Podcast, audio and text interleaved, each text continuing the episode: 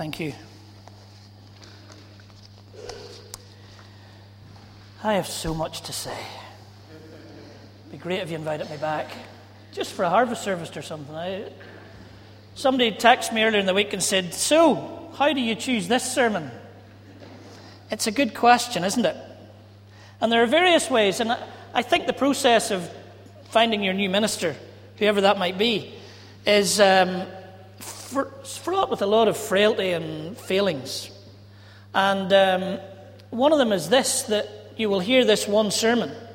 And if I was to be in a church for a length of time, I would take all kinds of different approaches to different kinds of sermons.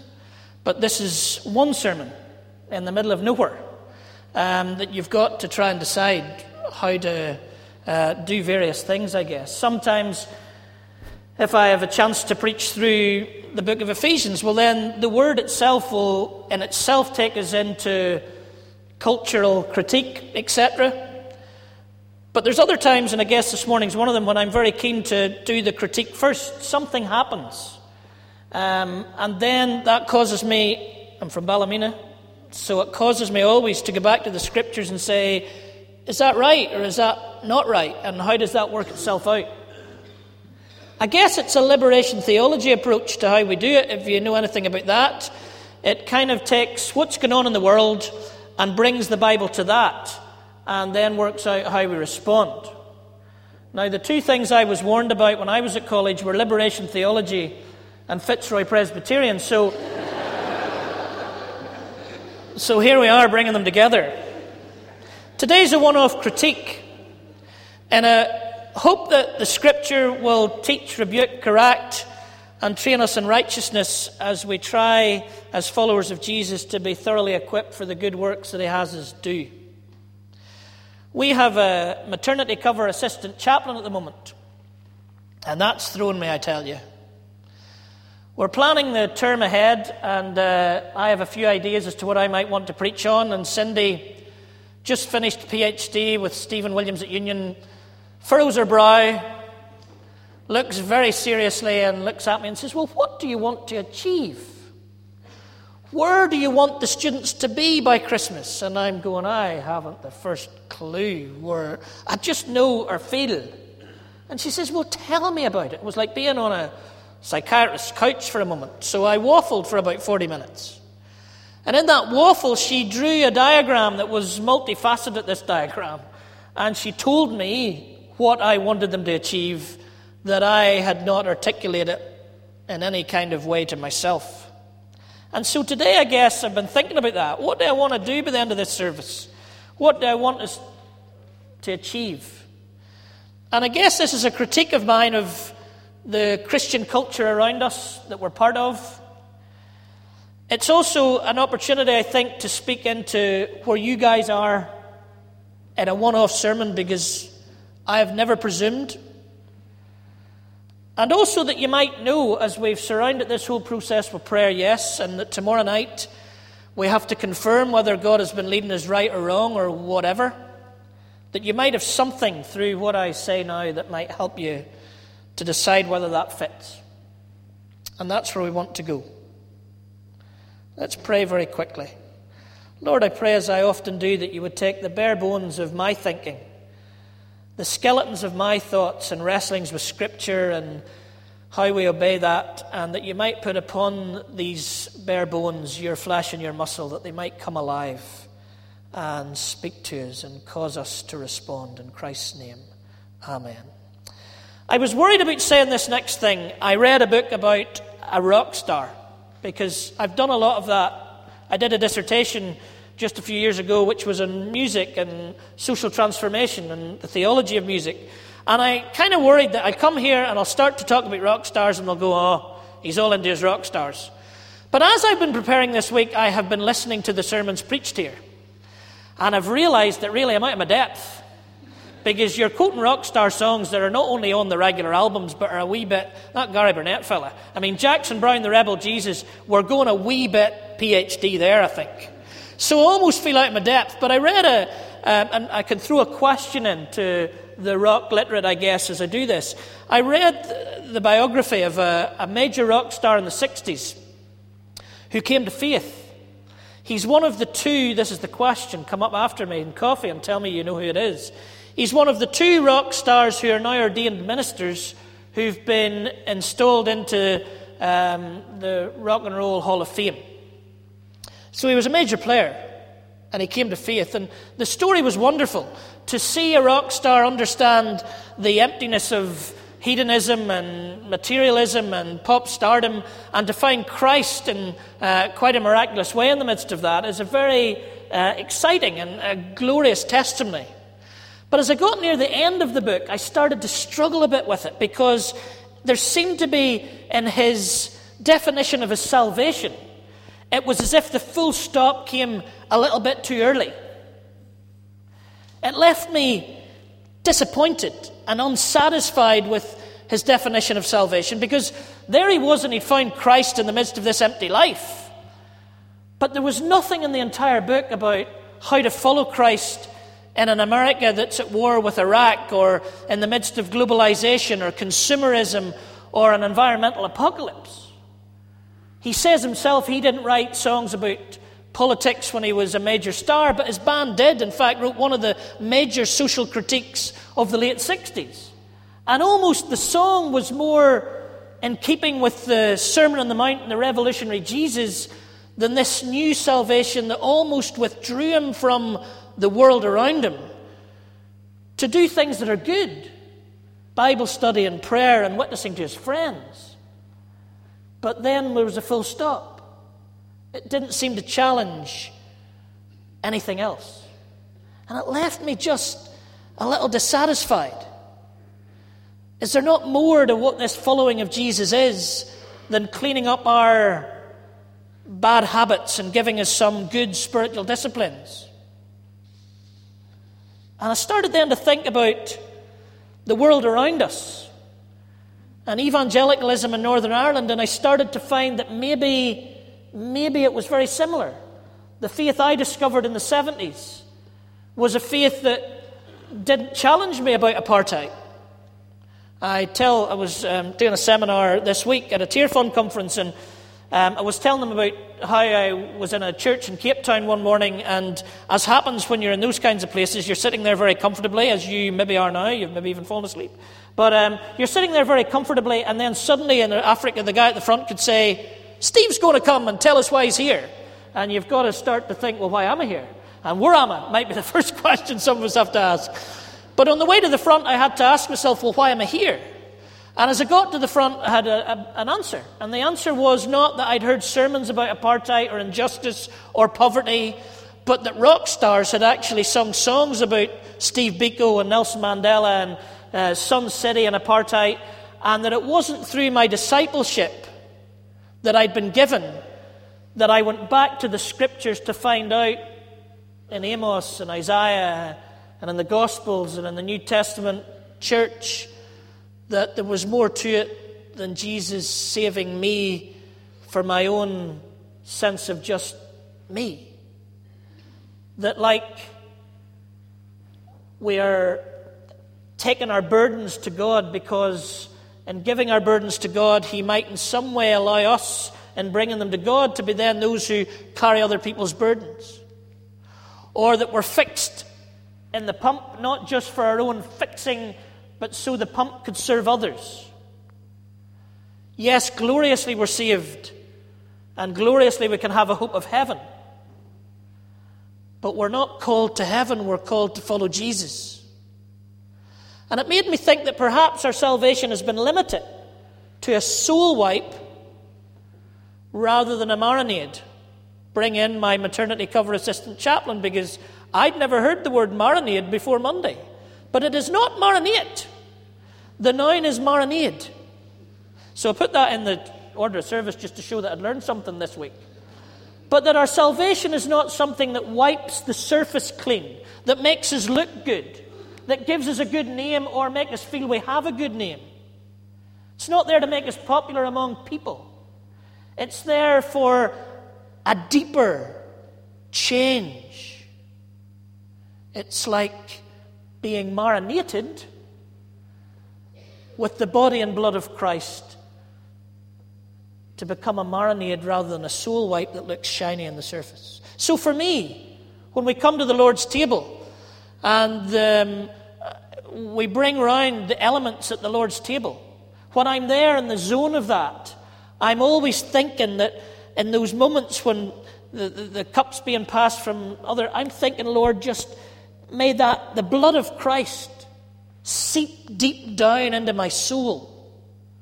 Marinate me with this blood deep down in my soul, not just on the surface, not a diluted, watery blood of Christ, but an intoxicating, germ killing, dangerous, potent blood of Christ. That deep down inside I may be transformed. And then I move out from myself to the streets of the city around me and I have these images in communion of the blood of Christ seeping down through the cracks of the pavement and in through the grouting of the walls so that the whole city might be marinated in the salvation of our God. And that's why I come today to the Sermon on the Mount. The critique led me there. Because as we've read here today, from Matthew chapter 5, we find ourselves that we are the salt of the earth, the light of the world. There is a scope to the salvation of God that is not within me as an individual or within us as a congregation. The scope of God's salvation is to the ends of the earth, that every aspect of our society should be touched by this great salvation that comes in Christ's incarnation, death, resurrection, the pouring out of His Holy Spirit. The scope of Matthew 5, if we think even about the Beatitudes before the bit we read about the salt and the light, it's about character change. It's not about petty habits being changed, it's about deep down character change. We will become meek, we will seek after righteousness, we will be peacemakers. Jesus is talking here about a salvation that is far, far reaching. And then we read about some of them relationships, that we would love our enemies, money and finance in a consumerist world, loving our enemies in the Northern Ireland that we're still a part of. We need not to have soul wipes, and maybe, just maybe, agreements and ceasefires might be soul wipes. And we mustn't kid ourselves to think that people from Clonard visiting us today, well, that's over because we've now got peace. Not in the students that I talk to. Maybe apathy. Maybe an unawareness of the differences, but still a deep need within our community and society that we are salt and light in to permeate it with this salvation that will bring peace and shalom and reconciliation. Consumerist, I tell my students all the time that they belong to the most spoiled generation that has ever lived. It's just a fact. And when you come to follow Jesus in that generation, we've got the toughest deal that maybe anybody's ever had. Try to contextualize, deny yourself and take up your cross and follow me in a world where you get everything and you get everything now. You text and you get a response. So many texts in the last 24 hours, it's crazy. I was kind of wishing it was that postal service that didn't bring my clerical shirt, that they would all have arrived late and it would have took me two weeks to respond. But you've got to respond instantly. And my students expect instant response and instant gratification.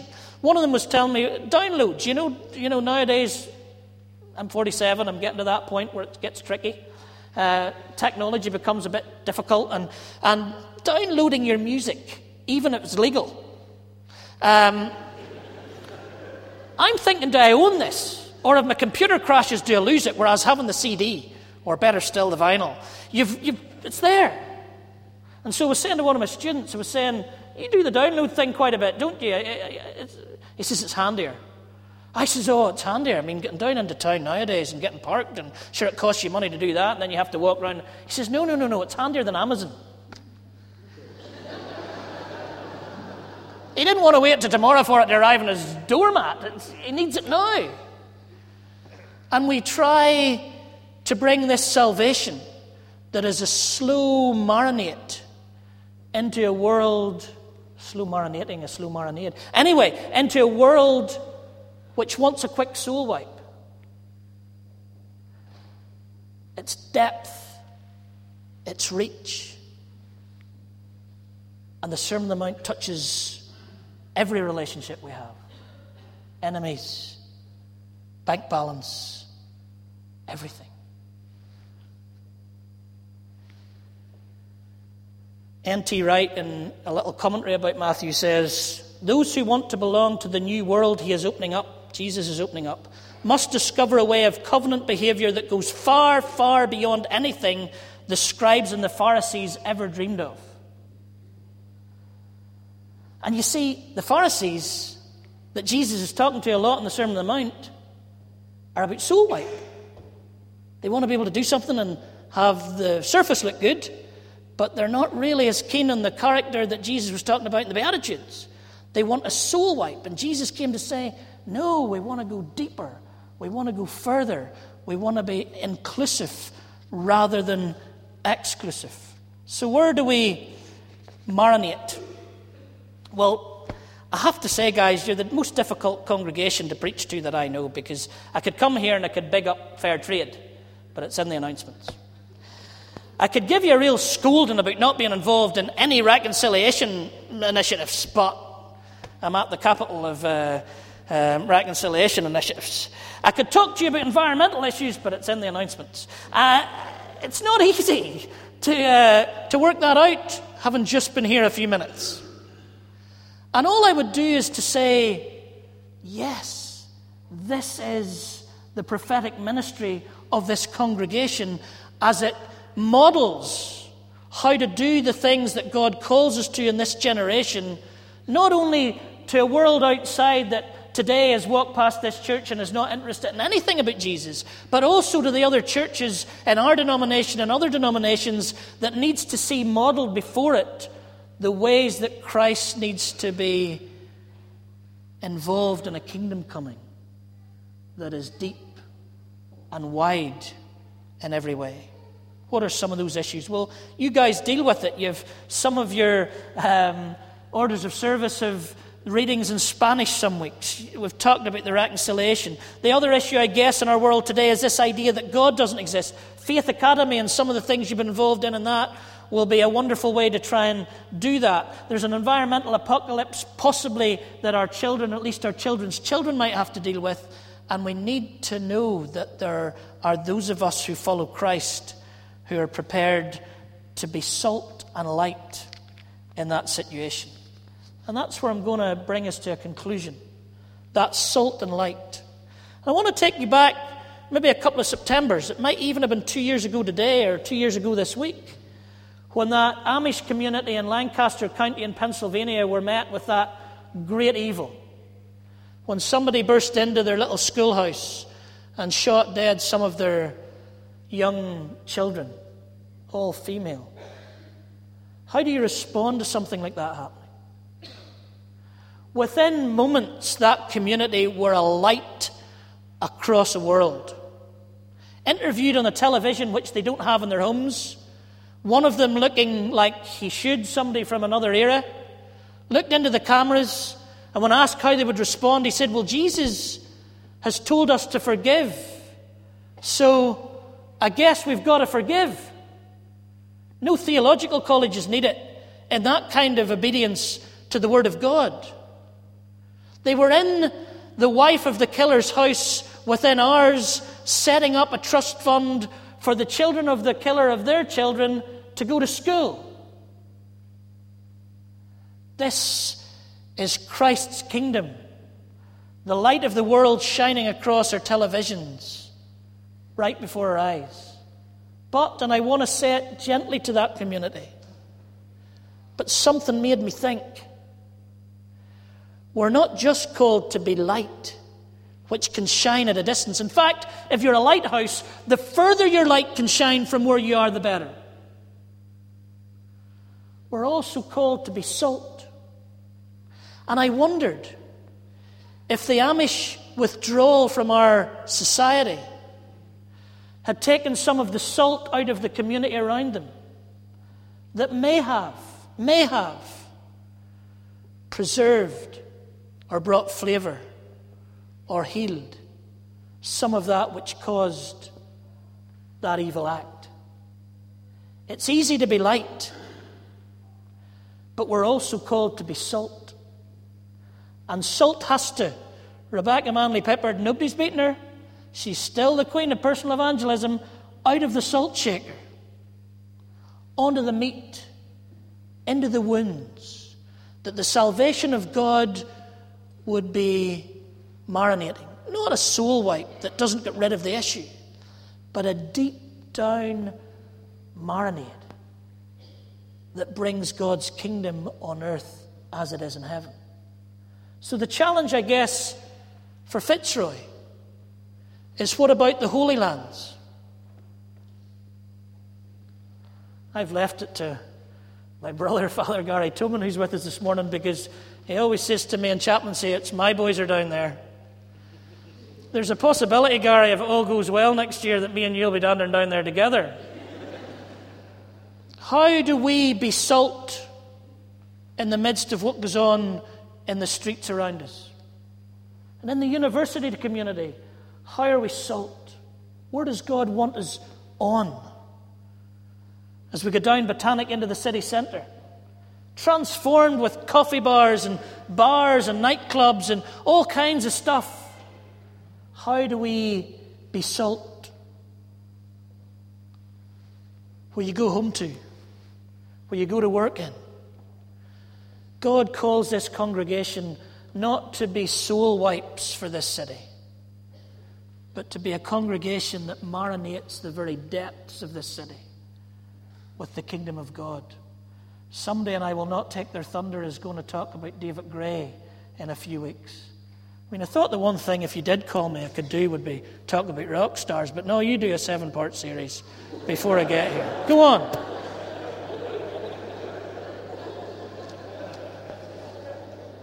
Why not? but David Gray has a song called Let the Truth Sting.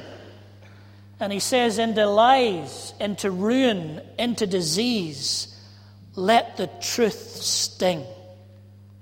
Not a soul wipe but a depth of sting of truth in our community that will bring God's kingdom and His will here as it is in heaven. Let's pray.